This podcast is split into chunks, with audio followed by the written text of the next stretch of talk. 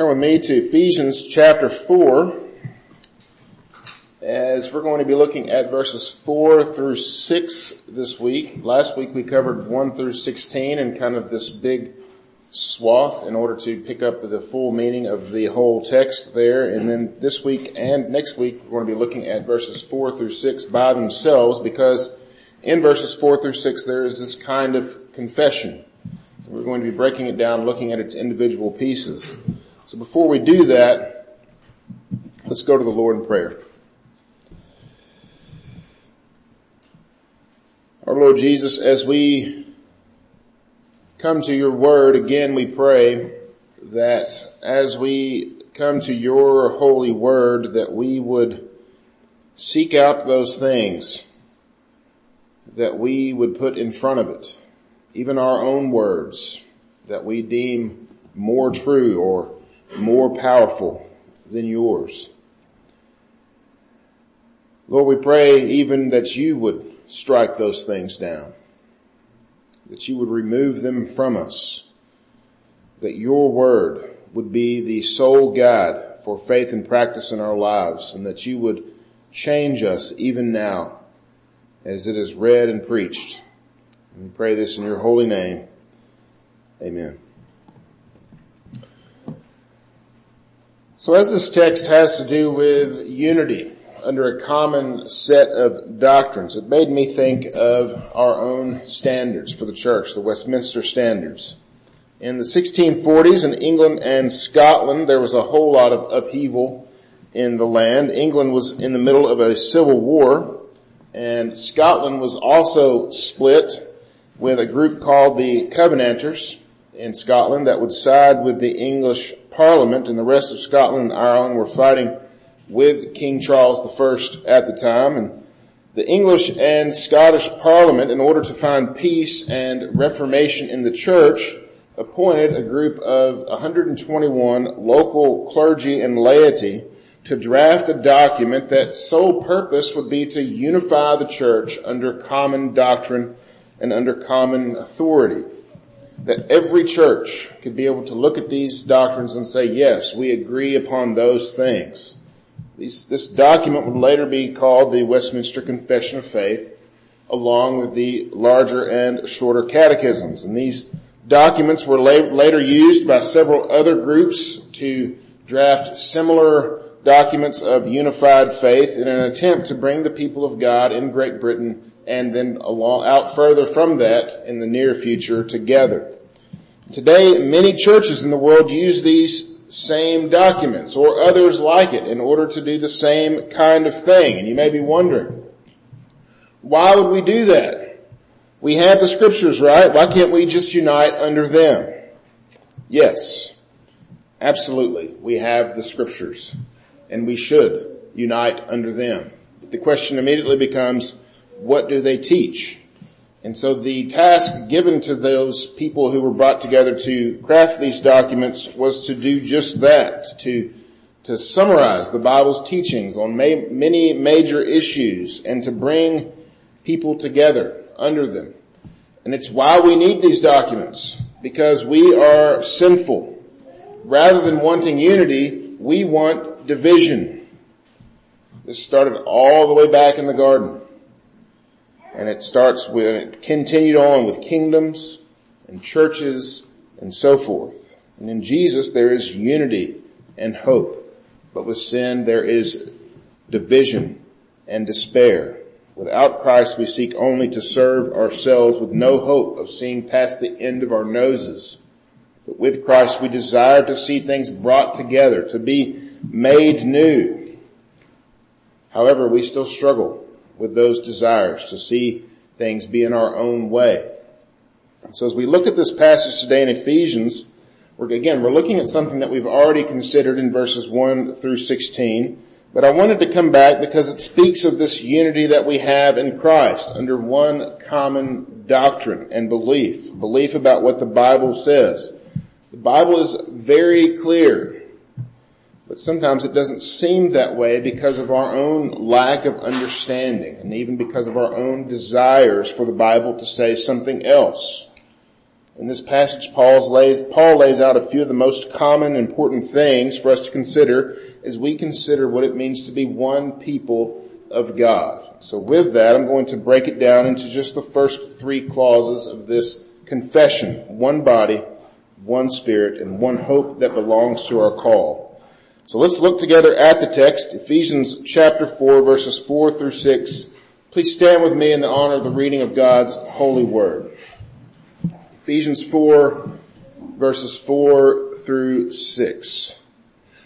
There is one body and one spirit, just as you were called to the one hope that belongs to your call. One Lord, one faith, one baptism, one God and Father over all, or of all, who is over all and through all and in all. Amen. This is God's word. You may be seated. So for a little bit of context and background as to where we all are, remember Paul is instructing the church concerning the relationship between the Jewish and the Gentile Christians and how the Gentiles are to be admitted into the flock and the church was to be one united people of God. There wasn't to be any of these factions in the church. Because of this, Paul is urging us at the beginning of chapter 4 to walk in a manner worthy of our calling with humility and gentleness and patience, bearing with one another in love. The church must put up a unified front in a world that hates us because they hate our Lord. The first century Christians surely found this out and were finding it out even as Paul was writing these words. Christians today in other parts of the world know this full well also. It serves us nothing to be broken into factions fighting amongst one another. Paul gives us a short list of things that unite us in Christ. For the early church, this would have served as a kind of rallying point for them, but also a dividing line for those who would profess Jesus with their lips but, but deny him in the essential doctrines of the faith. And so I want to caution us as we consider these doctrines to remember that there are different interpretations on some of these issues concerning the body and the spirit and the hope that we have. And so there's some room for discussion amongst believers, kind of an in-house discussion, if you will, in order to edify and grow the church. But there's also a distinct line between the very clear teachings of scripture and the false doctrines that man would seek to use to divide the church for his own gain. And that brings us to the first point, one body. This refers to the one body of Christ, which is referred to elsewhere as the church or the people of God all throughout scripture, even back in Genesis. You see this all throughout the book of Genesis. Abraham is promised that his people will be as numerous as the sands on the seashore. So turn with me to Genesis 22. I just picked one passage. You could just go to several in Genesis.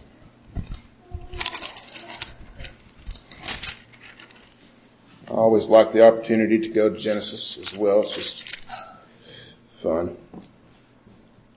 So concerning that idea of one people, concerning that prophecy going all the way back to the book of Genesis, even further back than 22, let's look at verses 15 through 18, Genesis 22. And the angel of the Lord called to Abraham a second time from heaven and said, by myself I have sworn, declares the Lord, because you have done this and have not withheld your son, your only son, I will surely bless you. And I will multiply your offspring as the stars of the heaven and as the sand that is on the seashore. And your offspring shall possess the gate of his enemies. And in your offspring shall all the nations of the earth be blessed because you have obeyed my voice.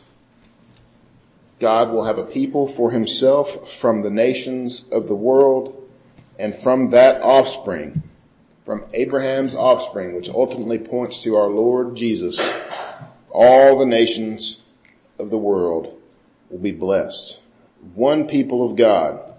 Paul has made this very clear even in this epistle but he makes it clear in the rest of his writings. We studied through the book of Galatians and we saw that very thing come through. As you read through the Old Testament and continue to read through the Old Testament, even as we've been studying 1 Samuel together in Sunday school, the distinction between God's people and the rest of the world is very plain.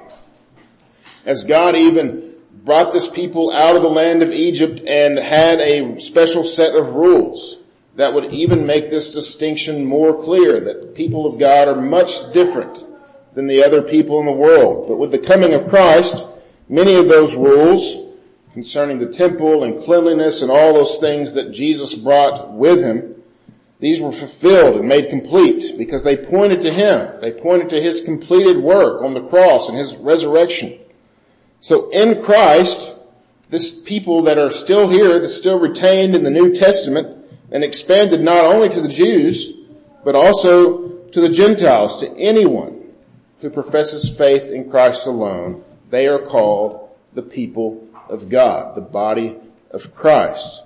Confession of Faith, chapter 25, part 1 says this concerning the church, the Catholic or universal church, which is invisible, consists of the whole number of the elect that have been, are, and shall be gathered into one, under Christ the head thereof, and is the spouse, the body, the fullness of him that fills all in all elect from the foundations of the earth, those whom God has chosen to be according to his pleasure and his will, as we've learned in Ephesians chapter 1.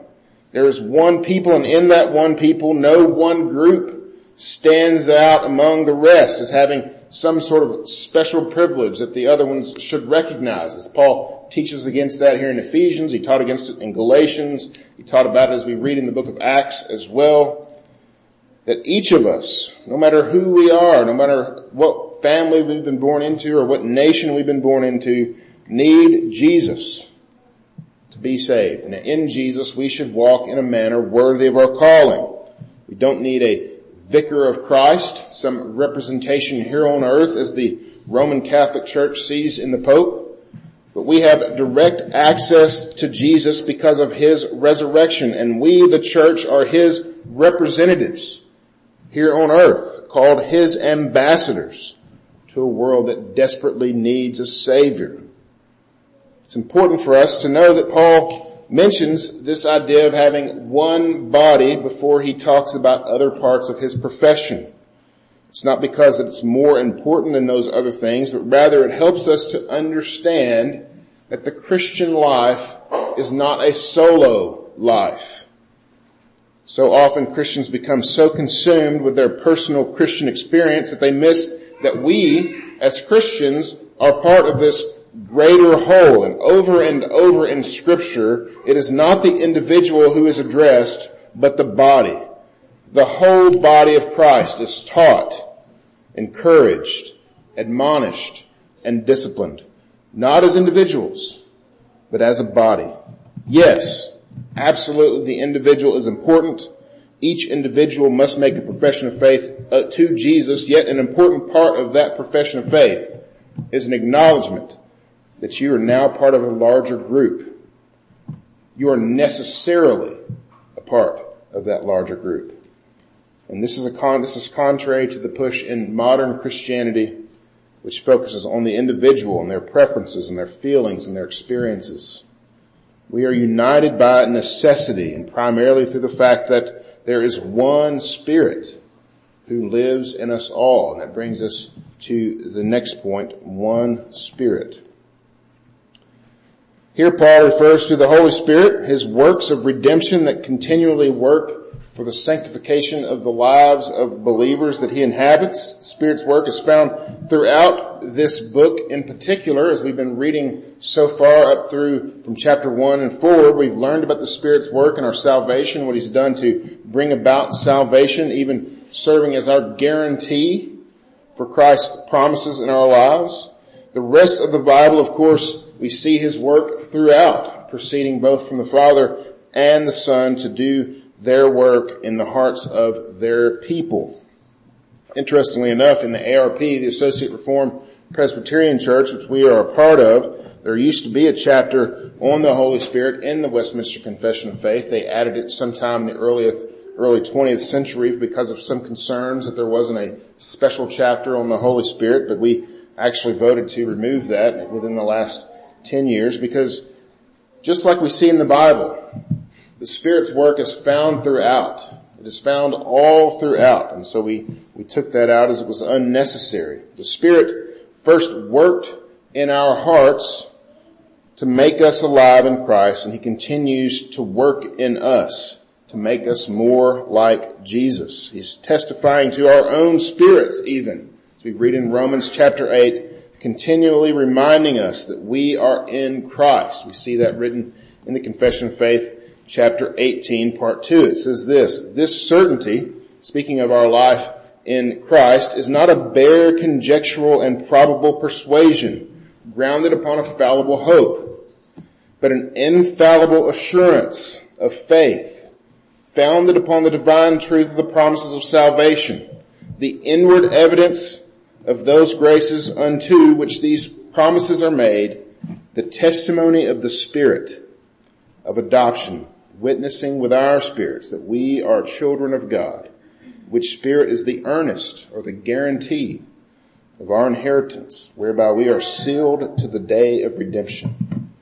Remember in Ephesians chapter 1, we learn that the Spirit is like God's earnest money concerning our salvation given to us as a surety that He is indeed going to follow through with His promises in our life. Ultimately, of course, to call us home and to live with Him for all eternity.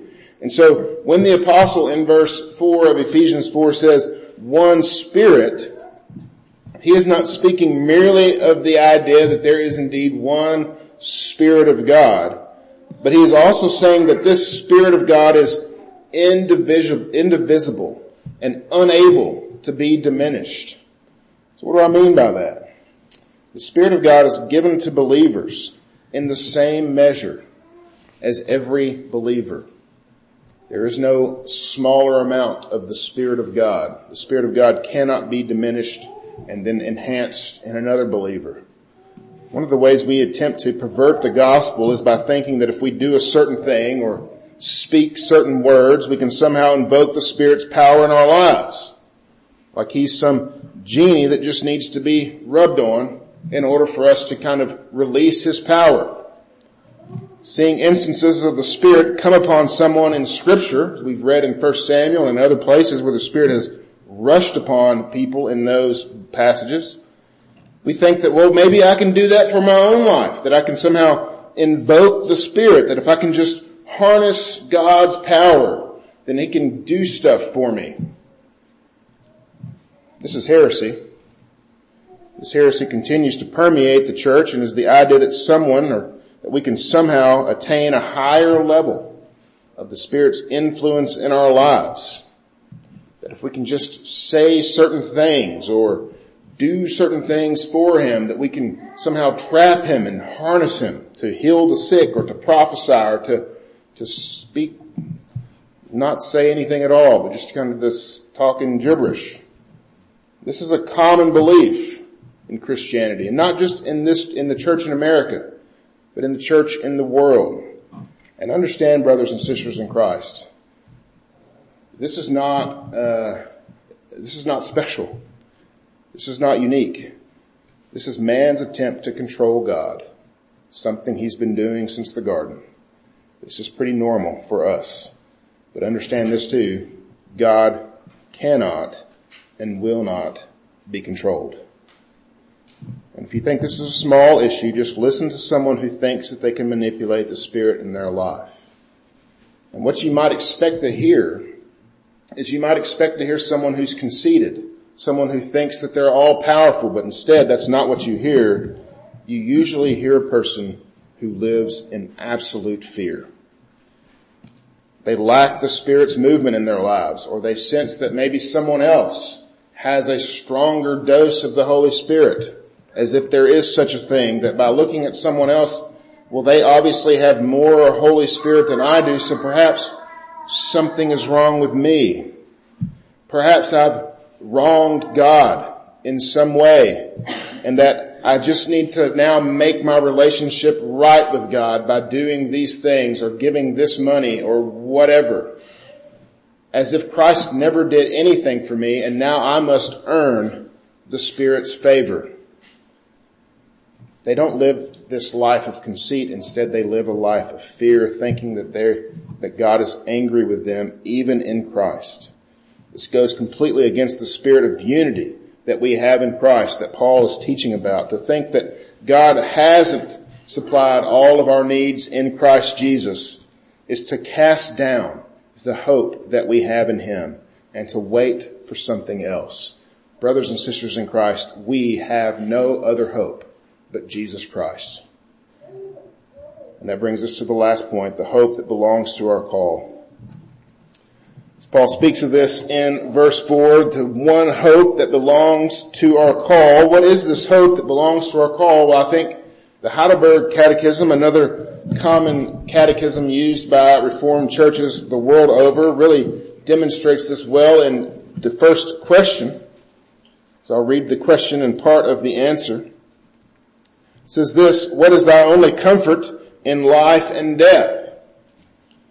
The answer is that I, with body and soul, both in life and death, am not my own, but belong unto a faithful Savior, Jesus Christ, who, with his precious blood, has fully satisfied for all my sins and delivered me from the power of the devil, and so preserves me that without the will of my heavenly Father, not a hair can fall from my head. The hope that belongs to our cause that we have a Savior who is alive and that one day He intends to call us home.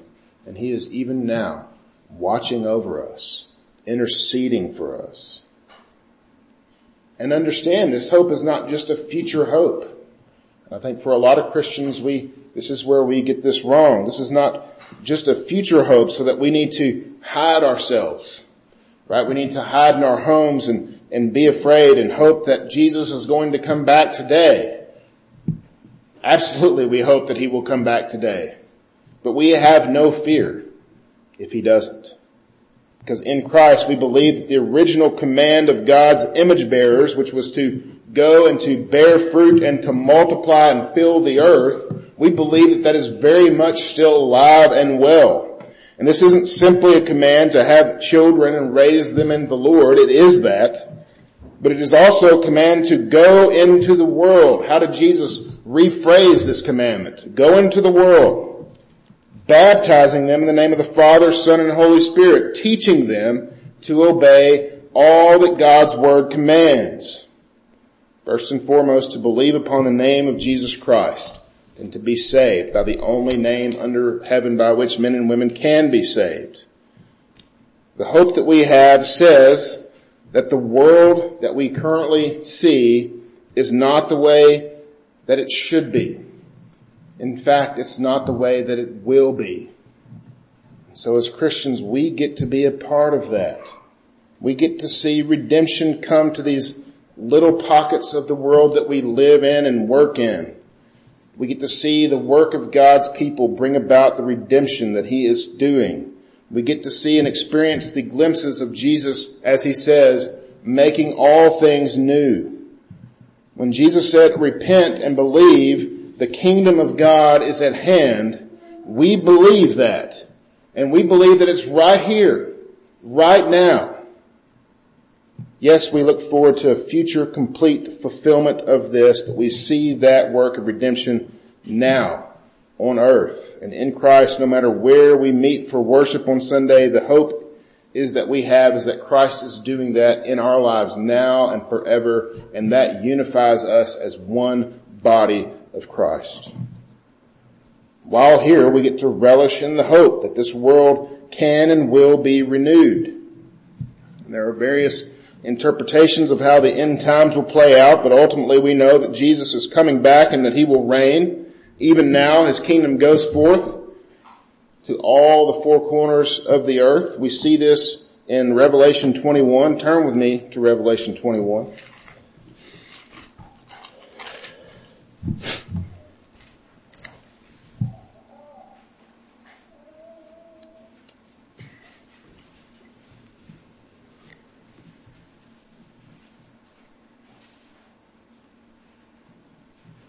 And understand as we read the book of Revelation, we're reading a book that was written to first century Christians in the midst of persecution. They didn't need hope for some future time. They needed hope for then and right then. And so understand as we read these eight verses that we're going to read that it's not only our future hope, but it is our right now hope. And so let's look at Revelation 21 verses 1 through 8. Then I saw a new heaven and a new earth for the first heaven and the first earth had passed away and the sea was no more. And I saw the holy city, New Jerusalem, coming down out of the heaven from God, prepared as a bride adorned for her husband. And I heard a loud voice from the throne saying, behold, the dwelling place of God is with man. He will dwell with them and they will be his people and God himself will be with them as their God. He will wipe away every tear from their eyes and death shall be no more, neither shall there be mourning, nor crying, nor pain any more, for the former things have passed away. And he who was seated on the throne said, behold, I am making all things new. And he said, write this down for these words are trustworthy and true. And he said to me, it is done. I am the Alpha and the Omega, the beginning and the end. To the thirsty I will give from the spring of water of life without payment. The one who conquers will have his, this heritage and I will be his God and he will be my son. But as for the cowardly, the faithless, the detestable, the murderers, the sexually immoral, sorcerers, idolaters, and all liars, their portion will be in the lake that burns with fire and sulfur, which is the second death. So as we read this, this offers us hope for today. For those of us who are His, He will wipe away every tear. There will be no more sorrow, no more pain, no more mourning. The former things are gone. The hope that we have is that He is making all things new. And He's, He started with those of us who have been made alive in Christ. But understand the warning here too. For those whose hope is something else, for those who have not professed faith in Jesus Christ, there are words of warning. For those who continue in their sin, do not trust Christ and in His righteousness. Instead, they will inherit a portion in the lake of fire for eternity. And so the question for us today as we come to this text is, what are we placing our hope in? If Paul, if Paul says that we have one hope that belongs to our call, what is that for you? Placing your hope in anything but Jesus means that you are numbered among those that Jesus called cowardly, detestable, and faithless, whose portion will be in the lake of fire. And if that is you this morning, Call upon the name of the Lord Jesus Christ and be saved. There is only one name under heaven by which men and women can be saved, and it is that name. He is the only way, truth, and life to the Father. Call upon His name. But for the church, even for us who are in Christ, the question for us is, what are we hoping in? A song that we've sing a bit here that we're familiar with so our hope is built on nothing less than Jesus' blood and righteousness. We have no other hope than the righteousness of Christ. And the singer continues and he says, I dare not trust the sweetest frame, but wholly lean on Jesus' name. Probably sang those songs a lot and you wonder what are you singing about? What's talking about a building, a frame. Jesus is the cornerstone is what we are called, or what he's called, and we are to place our hope in him and him alone, to lean on anything else, any other structure, even how sweet it seems, money, power, relationships, any kind of worldly security, these things are all crumbling down around us at a rapid rate. And we see it. And we know. The man who built his house upon the sand saw it come down around him, but the one who built his house upon the cornerstone, the rock that is Jesus, his house stood firm. And so church, the question is, what are we trusting in? Are we trusting in to build His church here? Are we trusting in to build the church in Murray? Who are we trusting in even as it comes to the salvation of those many hundreds and thousands that go to school here at Murray State? What about in your own business, your family, your circle of friends? Who are we trusting in to do the work? Brothers and sisters in Christ, I challenge you to trust in Jesus alone, the cornerstone, the one hope that we have been called to. Repent of those things that you place hope in besides Jesus. Call out to Him, our one hope. Seek the one Spirit's guidance in your life for wisdom and understanding. And let us, as the body of Christ at Redeemer Community Church, go forth and see the Lord work redemption in our lives and in our community. Let's go to Him in prayer.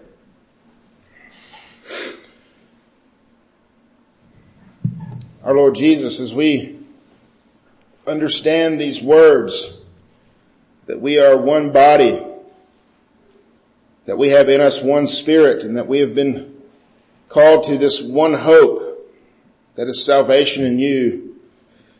Lord, we pray that we can rest upon that hope. That in fact we would have no other hope but you. All other things are passing away Lord, help us to trust in the one who will not pass away, in fact, who we will spend an eternity with. Lord, help us to rest alone in you, and we pray this in Jesus' name. Amen. Please stand now as we sing our response to God's word.